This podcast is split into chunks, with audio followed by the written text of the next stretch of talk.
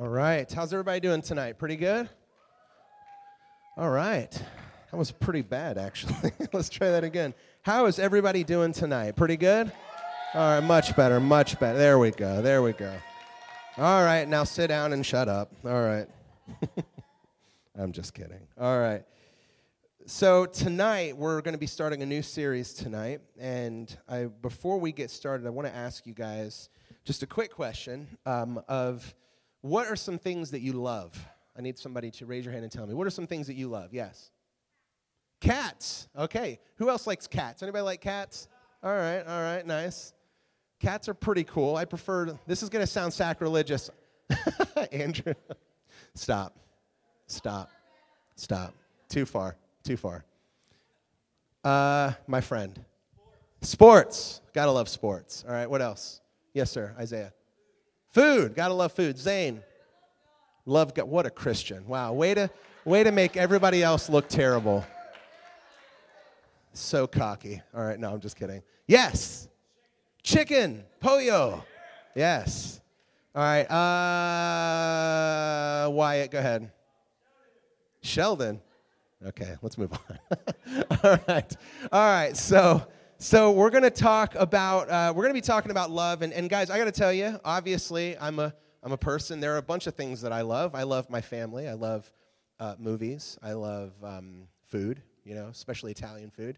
And nick dodson's begging me to no i didn't I, I had a sentence. I was nick dodson's begging me to say him so nick dodson i love me some nick dodson. He's awesome.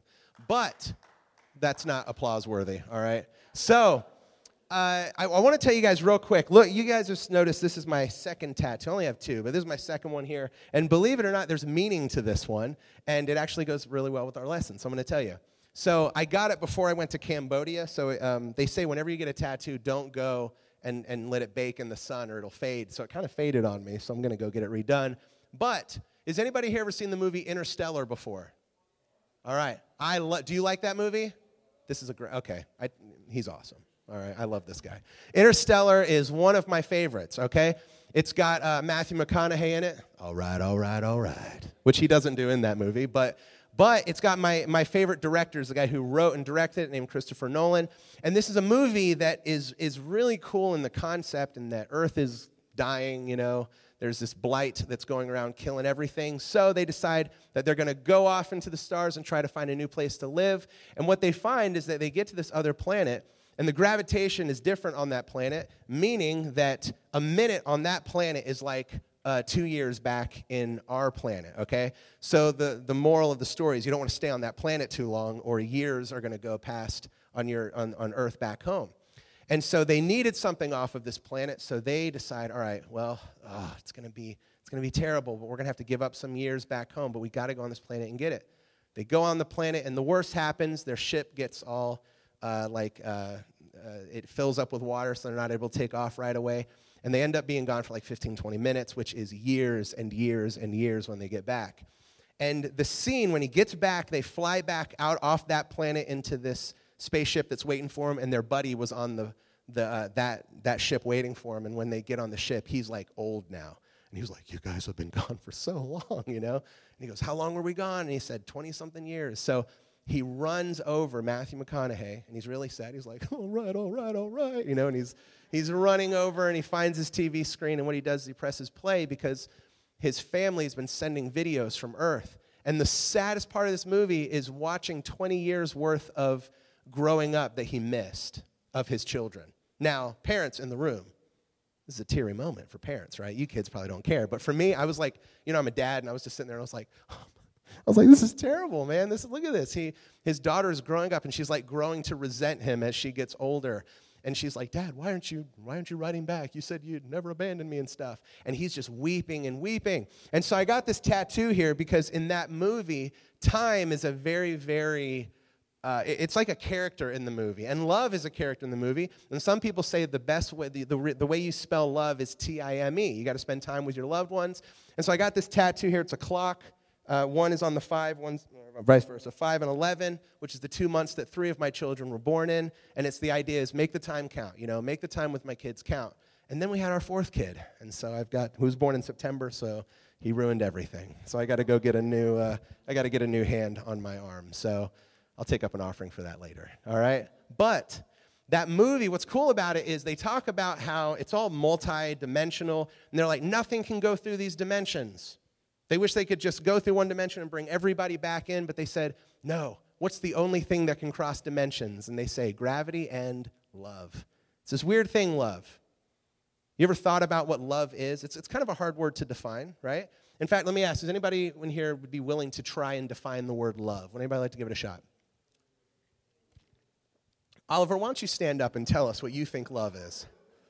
I'm curious. No, just stand up, bro. Come on. Life isn't that hard that you can't stand up. Tell everybody what love is. All right. Yeah, yes, yes. Yes. Guys, that right there is, he got the achievement, uh, Lifetime Achievement Award at, at Winter Camp, so good for you. Good for you. Love is the equivalent of eating a king size chocolate bar, apparently. There is a scientific reaction, right? Anybody else would like to seriously tell me what you think love is? I actually would like an adult to answer. Any adult want to tell me what love is? Yeah, any adult? Fred, Fred, what do you think love is? What's love? that was Guard the Temple, man. That was a couple series back. We've moved on. All right. Riley, hold on, listen. What's love? What's that? You and okay.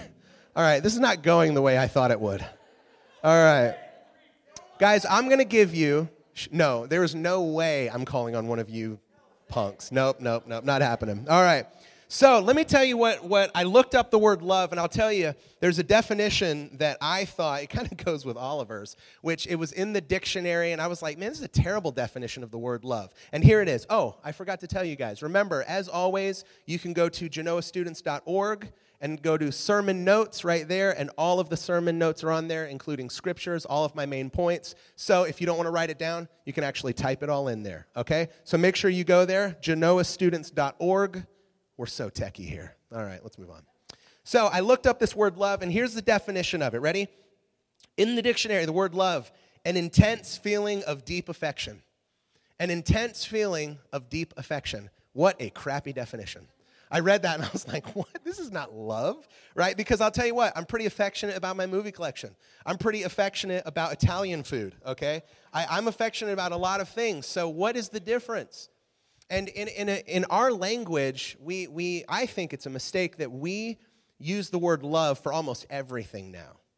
In the Greek language, what the New Testament was written in, there's multiple words to describe different kinds of love. And in ours, we, we say stuff like, like I could be looking at my wife and just being like, Brittany, you are so beautiful. You, I love you so much. And then I can turn and be like, ooh, Taco Bell. I love Taco Bell, you know? And, and I could say the same thing. And my wife's like, you love me like Taco Bell? That's kind of weird, you know?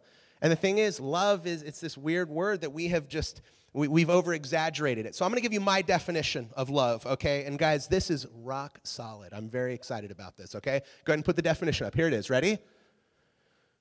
There it is. A sacrificial commitment in which you uh, in which your needs become secondary. A, a, sacrificial commitment in which your needs become secondary. Now, I'm going to tell you why this, I think, is a pretty good definition, mostly because I came up with it. But number two, here's really, I think that this definition encompasses what love is. Because here's the problem if you think that love is this feeling that you get, I'm going to let you in on a big secret here. Men, actually women, women, listen to me. Ladies, young ladies who are going to get married someday, okay? I'm going to give I'm going to let you in on the best thing. Ready? You know how like when you're dating somebody, uh, Riley, you know how when you're dating somebody and that that lovey-dovey feeling comes up and you're just like, no, no, you hang up first. No, you hang up first. No, you hang up first. I love you more. No, no, that's impossible. I love you more. And it's this lovey, you know what I'm talking about? I promise you, my wife, when we were dating, she goes, she goes, you hang up first. I said, okay, and I hung up. So ask her, that really happened. I hate that stuff. It drives me crazy. But listen, that lovey feeling that you get, here's, here's the thing. When you get married, listen, when you get married, and every, every married person here can attest to this, that lovey feeling goes away, okay? At least at some point. It might come back. It does come back, all right? But the moment you come home all right, and your wife is yelling at you because you didn't take the trash out, all right, let me vent for a minute, okay? all right, because I didn't take the trash out, because I didn't do the dishes, like I said. So, all these things, what happens is if you think that love is a feeling, what happens is in marriage, when you're married and, and, and life goes on and that lovey feeling kind of goes away for a little bit, what you start to think is you start to think that you've fallen out of love with this person. And it's bad. I've, I, guys, I'm telling you, at this church here, we've had multiple people come up, and most of it is actually females now, which is crazy. Like, ladies are coming up and they're just like, I don't love my husband anymore. I don't love him anymore. And the problem is, is that people view love as a feeling, and feelings come and go, don't they? Feel, I mean, come on. Like, just hang out with Zach Burleson. The guy has like 30,000 emotions every day, all right? But feelings come, feelings go. He's happy sometimes, he's upset sometimes. Feelings come, and feelings go. But listen, you'll notice that the third word on my definition there is it's a sacrificial commitment. When you make a commitment to somebody, that commitment should be strong, right? It doesn't matter how you're feeling that day, you're still committed to that person. So if you marry somebody and say, I'm marrying this person because I feel love. It was love at first sight. I'm to tell you, guess what? It's to go away, all right? But if you make, listen, guys, shh, but if you make a commitment to a person, what'll happen is no matter how your feelings fluctuate and stuff, you're still, you, that's what love is. It's, it's, it's an action, right? It's not just a feeling, it's an action. So tonight, um, we're going to be we're going to be starting a new series. Going to hit that logo for me if you don't mind. This is our new series here, and it is called "Prove It." Prove It, a series on love. Now, obviously, we're in the month of February where it's a lovey time, right? What's, what's funny about, what's funny about, um, what's funny about uh, February is a lot of people are super happy, a lot of people are depressed because they're like, oh man, I don't have anybody, all right? But don't worry, okay? Valentine's Day is this time of the year that we as a society have said, you know what? We are going to designate a day where we, you have to tell your loved one that you love them and get them something nice, okay? And so I thought it would be a cool series to talk about love during this month of love. And not only that, but I want to talk about how we, when we say that we love God or we love our spouse or whatever, you need to prove it. Words aren't enough. Words aren't enough. In fact, I came home, there was one day where, uh, in the summertime, my, especially when I was in kids ministry, my summers were extremely busy where we'd have to do VBS, we'd have to do kids camp, we'd have to, you know, whatever it was. And I remember I came home one day and I told Brittany, I said, man, I'm sorry, it's been a long day, you know. And she just goes, Oh, I don't know. I just feel like our relationship's not great right now. And I said, Listen, I love you, okay? I love you. Don't worry.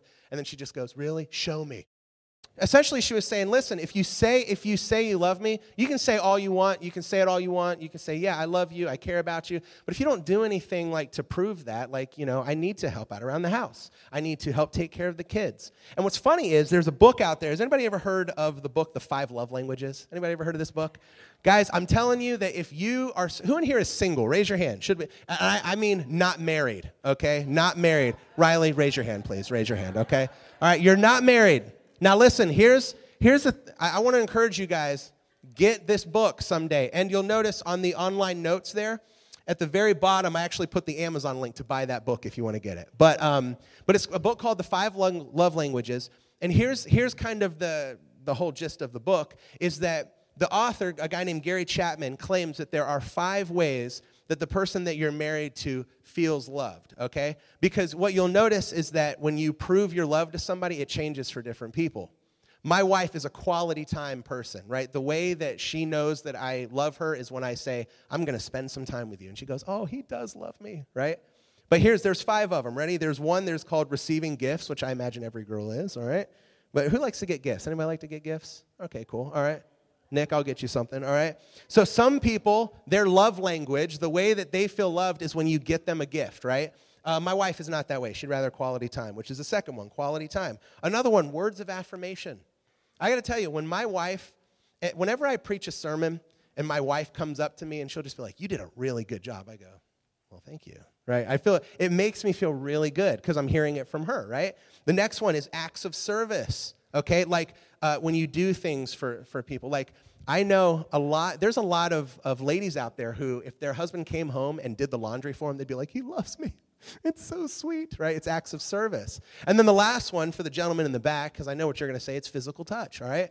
Like hugging, right? Like holding your wife's hand. Sometimes your wife just likes to hold your hand, okay? Now, here's the reason I bring this up is because we as people, husbands especially, we tend to uh, show love uh, in, in the way that the person doesn't, doesn't feel loved, right? I got my wife a DVD for Christmas once. And guess who loves getting DVDs for Christmas? This guy, all right? So I got her a DVD and she goes, Really? Who are you buying this for? You? And I was like, Crap, she's on to me, all right? So what I want to do is I want to show you guys a quick video. This is Jimmy Kimmel. And what he did was, well, I'll let him explain it. Go ahead and hit the video.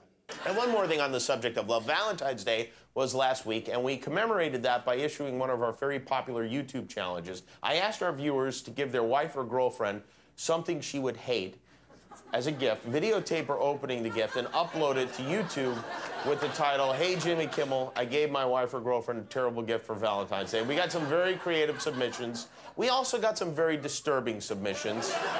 And I'll let you be the judge of which are which. Enjoy. This is the box that I bought our wedding ring in. And my wife hates lizards. Oh, yeah, buddy. I splurged. You really got me something from Tiffany? Hold on, hold the box up. I think you just. Did you really? I'd like you to have this happy Valentine's I Day. can't even think of what ring you're talking about. Let's let me see. Oh my Happy! Valentine's. That's terrible! Are you crazy? There's bugs in here. Ah, what's on me? Dennis, get it off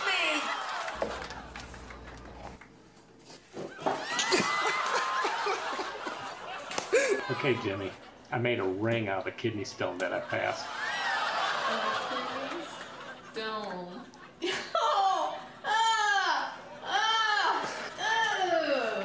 That better not be my promise ring you stuck that on. Is it? Maybe. Honey! You don't like your picture of Matt Damon? No. Thanks, Matt Damon. You ruined Valentine's Day. Ew, gross! Chicken feet. Okay. Do the dishes. You're always doing dishes, and I thought you needed something for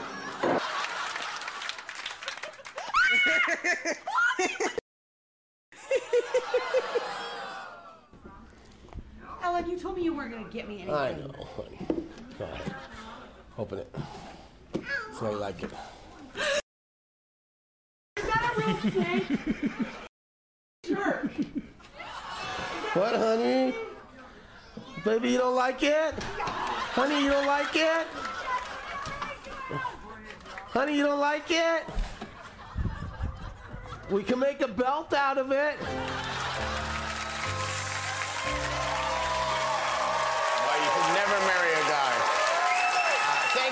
Who participated, and apologies. What a bunch of scumbags, huh? I got some good ideas. The guys, the worst one was that kidney stone, though. That was disgusting. All right.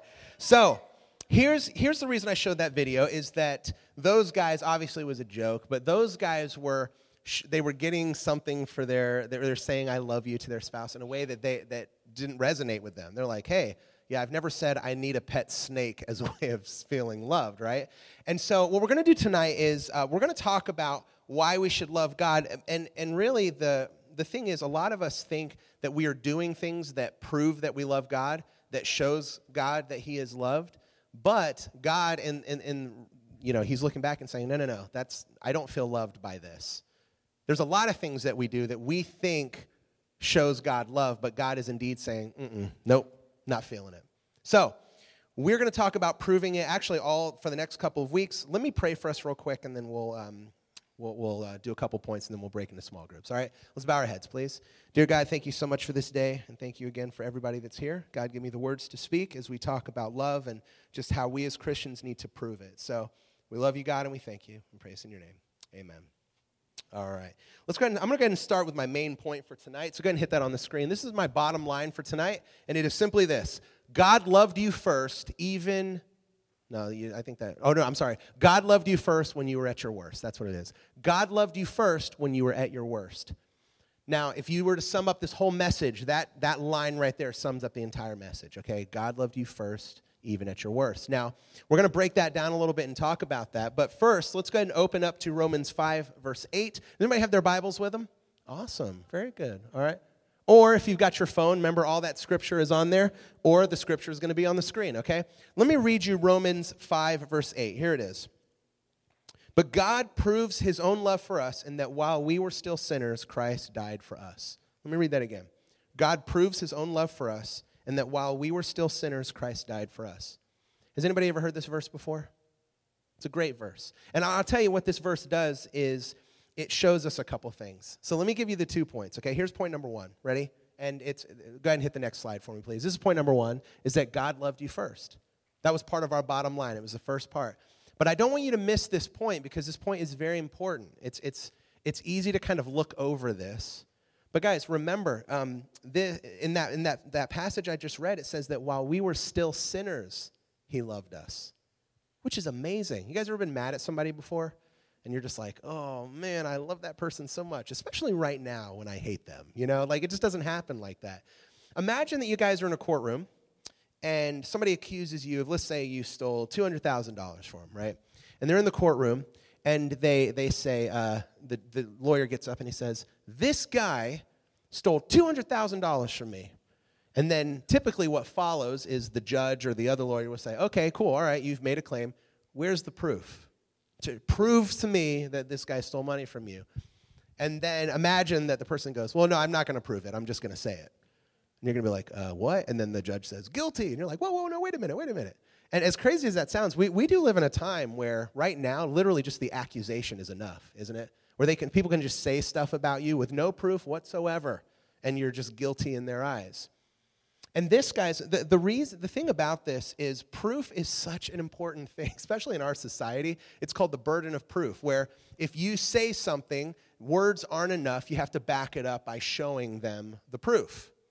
And in the same way with God, it's not enough that we say to God, God, I love you. You have to say, God, I love you, and here's the proof that I love you, and then show him how.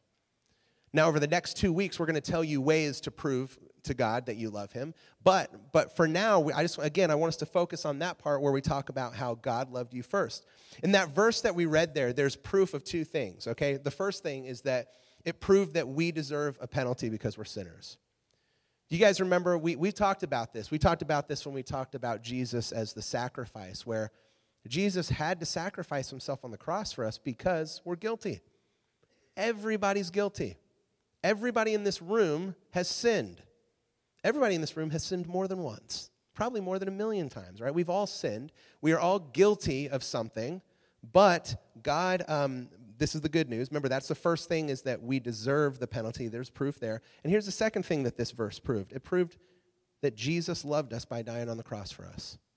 What a, what a great, great thing. It wasn't that Jesus just said, it wasn't like Jesus came down and said, Hey, I love these people. Man, I love them, and then did nothing about it. He said, I love them so much, and then he came and died on a cross for us. Don't you think he proved that he loves us? You can say yes. Right, it, it, yeah, that's proof, right? He died on a cross. That, that is proof right there. This guy, he didn't just say it with his words, he did it with his actions. And a lot of times we say things with our words, we, we say that we love God, and then we just don't have the actions to back them up or we have the wrong actions, okay? So let's go to point number two, and then we'll kind of wrap this up. And this is point number two. And the, the, uh, this, this is one of the best things ever, okay? There's nothing you can do to make God love you less. There's nothing you can do that will make God love you less. I think we live in a very uh, guilt ridden culture right now where, where you do something and there's like no forgiveness of anything. I mean, especially in politics, man. Jeez, they pull up stuff from long ago, and, and yeah, I mean, yeah, it was a terrible, terrible thing. But you know, you know who doesn't remember stuff like that is God, right? God, God loved you at your worst while you were still a sinner. So let me ask you this. If God loved you when you were a sinner and then you became a Christian, does God love you and can he, could he possibly love you any less? The answer is no. I mean, he loved you when you were at your worst. He loved you when you were absolute bottom of the bottom, but he says, you know what? I still love that person. And it's this weird, you know, God, God has this unconditional love. He's got this love that it doesn't matter what we do, okay? The only thing that matters is that we give our life to Him, and then He, it just, it says He loves us so much, right? Um, you know, there's, let me ask you guys a question here. Um, can anybody in here guess, all right, who is the person that I love most in this world? I'm not answer, asking any of you guys. Okay, yes, that's correct. Brittany, my wife. She's smoking hot. She's awesome. But here's the thing about my wife. I had this talk with, with a group of people at winter camp where I made the comment that I love my wife more than my kids. Do you remember this, Erica? I made this comment. I said, I love my wife more than my kids. And somebody that was there, they're just like, whoa, whoa, whoa. You love your wife more than your kids? And I said, Absolutely, I do. I chose my wife. I didn't choose my kids, right? I mean, it's, it's nice. It's nice that I, that I got them. That's awesome. God bless. Thank you, God, for giving me great kids. But I chose my wife and she chose me. And guys, and I'll tell you, and here's how you know this is the case. I think that marriage is the definition of a loving relationship because you have to love each other. If you make a commitment, it, like it's so easy to want to just turn around and say, okay, I'm done, all right, and then walk away. This happens in every marriage. This happened in my first year of marriage where there was times where Brittany was like, we might be done. And I was like, no, no, hold on, right? And then we stayed with it. But guys, the thing is, and you know this is true because look, uh, uh, you guys, when serial killers are in a courtroom getting convicted for murder, guess who's on the front row right behind them? Their moms, okay? Their moms are still, it doesn't matter. They're just like, yeah, my baby's a serial killer, but I still love him. Like, you know what I mean? And the thing is, you can't help but love your kid. This is why parents will jump in front of a car to save their kid without even thinking about it. However, somebody that you choose to love, that's the commitment right there, right? You have to commit to somebody. And remember, love is more than just words, right? It's more than just a feeling. Love is the action, it's the commitment. It's that sacrificial commitment in which you put their needs above yours. Now let's talk about Jesus, okay? Jesus, what did he do? He, uh, I think he died on a cross for us. That was sacrificial. Jesus, he, he died on a cross and gave his life. That sounds pretty committed to me. I'm like, wow, that's commitment right there. Then the rest of that says that, that, uh, that he, put, he put our needs before his. Don't you think he put our needs before his? Absolutely, he did. I want to tell you guys a quick story, and um, you can look it up. It's, uh, it's from the book of Hosea. Anybody here familiar with the book of Hosea? Anybody ever read it before? If you ever, if you get a chance to, look up the book of Hosea. It's, it's the first of the minor prophets, and you've got the major prophets, you got the minor prophets. Anybody know why they're called the minor prophets? Anybody? What's that? Because they're not major, yeah. Yeah, they're just a lot shorter, right? There's not as much prophecy in them, so they call them the minor prophets. Hosea, I think, is only like, like eight chapters, or what is it, like 12, I think, something like that. But the story of Hosea is a very unique one, okay? And I'm going to read you a couple of these first verses, and then we're just going to talk about the position that God put Hosea in because he asked him to do something that was would be extremely difficult. Let me read. Let me just read the first couple of verses. Okay, this is Hosea chapter one. Um, uh, here it is. Uh, the word of the Lord that came to Hosea, and then I'll skip all those names. Uh, verse two. When the Lord first spoke through Hosea, the Lord said to Hosea, "Go, take yourself a wife of whoredom, and have children of whoredom." What, is, what does this version say? A promiscuous wife. Go and marry a promiscuous wife and have children of promiscuity, and that the land is committing blatant acts of promiscuity by abandoning the Lord. Does anybody know what whoredom and promiscuity is? All right? This is essentially God has told this dude, Hosea, Hosea, I want you to marry a prostitute. yes. Guys, I remember reading this, and guys, I could not imagine being a prophet of God, and God says, Hey, I need you to go marry a prostitute and you're just like, um, well, hold on a second, hold on now. She's gonna cheat on me. Like, I mean, that's what she does, right? Like, I, I'm gonna marry somebody and she's just gonna turn her back on me. And God says, do it. So he had to marry this this this lady. And her name, so sad. Her name was Gomer, all right? Which is pretty terrible. I feel bad for her. But her name was Gomer. So I wanna I just wanna kind of I want to summarize the rest of this story. So he marries Gomer, and um, and, and what he does is, uh, you know, things are good. They have three children together and everything's great. But then she leaves. And God tells Hosea, he says, go and find your wife. So listen, this is where he gets jacked up. Is he has to go into town and look for his wife. Imagine what this feels like, okay? That you're you're a guy looking for your spouse who is clearly living a life, a sinful life, and you have to go from door to door. Hey, is Gomer here? Is Gomer here? Is Gomer here? And they're like, uh, no, yesterday, but not today. Sorry. Is Gomer here? Is Gomer here? I mean, it's this it's this terrible thing, right? So at the very end, he finds her again, and what does he do? Is he has to buy her back. He has to buy her back. His own wife, he has to say, hey, um, uh, here, I, I offer this much, let me have her back. And he has to pay to get his own wife back. Now, if you read the story, you might say to yourself, you might just be like, wow, this is a weird story to be in the Bible, isn't it? Hosea and Gomer, what a weird name, you know? Like, this is kind of a weird story to be in the Bible. But here's the thing that you got to realize is, is this, this book of Hosea here is a complete image of God and the church. And when I mean the church, I mean Christians. I mean us, the, the people of God, right? Now, here's what this means. Think back to Israel, right? You guys remember Israel when Moses freed Israel from the land and of Egypt and stuff? What did they keep doing over and over again? Doubting God, disobeying God, turning their back on God, building this golden calf that they would worship instead of God. And if you link this to this story of Hosea, God is saying, he represents Hosea, the church represents the prostitute, and over and over again, we're turning our back on him. Now, here's the crazy thing. I don't know this because my wife hasn't cheated on me, but I, I, I mean, I, I could not imagine a bigger betrayal, right? Like, th- this is betrayal. When, when God talks about us, you realize that we betray God over and over again. Every time we sin, we betray God, right? Yet, God still brings us back. You have to imagine that Gomer and Hosea, that day when he paid to get his wife back, I imagine that he was probably like, yeah, this is the worst. Like, it has not been worse than this. Yet, what did he do? Is he still bought him back. If you relate this to Jesus, Jesus died on a cross. He paid a price for us. We were already his. But he chose to pay that price. Hosea was already married to Gomer. She was already his, yet he chose to pay the price. Why? because he loves us. So I thought the perfect way to start this series off would, when we're talking about prove it, prove that you love God, I thought it'd be a great way to start off by, by proving that God loved you first. Isn't that a great way to start? God loves you first. The, the reason that we should love God is not, not because he like like we deserve that we get this right. We're just be like, hmm, I'm gonna show my love to whoever I want to. It's no, no, no. God loved us first. He deserves for us to show it back to him. Okay?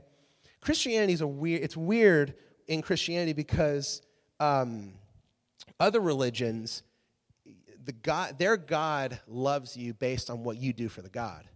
Meaning, like, like I saw this with Buddhism when I was in Cambodia, and all these Buddhists were just like, uh, yeah, they're like, man, I, I got to pray all these times a day. I got to give certain amount of money. Like they had all these Buddha dolls with their hands out, and people would just come and they were just dumping their cash on these things. And I said, Oh, they're giving offering. That's nice. And they said, No, no, no, good blessing, good blessing. Like, they were like, The more we give to this God, the more he'll give back to us. But Christianity, it's amazing because it's the complete opposite. We don't, we don't love the God in, in, in hope that God will do something good for us. God loved us first, so we should love him back. Put that bottom line up for me one more time, if you don't mind. I'm going to finish with this, and then, and then we'll, um, we'll break into our groups. But, guys, um, just remember you hit that bottom line for me. Yeah, here it is. God loved you first when you were at your worst. God loved you first when you were at your worst. If you're riding in the car home with your mom and dad tonight and they say, Hey, what'd you learn in church today? You can say, Well, mom, dad, grandma, grandpa, whoever's taking me home. God loved me first when I was at my worst. And the thing is, God had every reason not to love anybody in this room because we've all turned our back on God. Yet he still did it. What a great God. Isn't he a great God? What a great Savior that He would love us even. Five, hey, that's a legitimate clap. I'll give you that one. All right. Guys, let me pray for you guys and then we'll break up, okay? Go ahead and bow your heads for me. Um, God, we come before you today and it's easy to forget what you did for us on that cross by sending your son. But God, as we as we just focus on love this month, Lord, my prayer is that we can just remember that you loved us first. We had no, we, we didn't deserve it. We didn't have any reason for you to love us, but you did. And so, God, my, my, my hope and my prayer for everybody this month is that is that we can try to live our lives as best as we can giving back to you in the way that that you feel loved, God. It's not enough to just come to church. Like a lot of us think that we prove we love you by just showing up to church. It's not enough, God. We, my, my, my prayer is that our hearts are in the right place. Where to truly love you means that we give all of ourself to you, God. And that's my prayer. God, I pray as we divide up into our groups tonight, God, that we can have some good discussions. And, and Lord, I just pray that we can be a student ministry that is so in love with you that we're willing to say and do whatever it takes to spread your gospel throughout this community, God. We love you and we thank you and we praise in your name. Amen.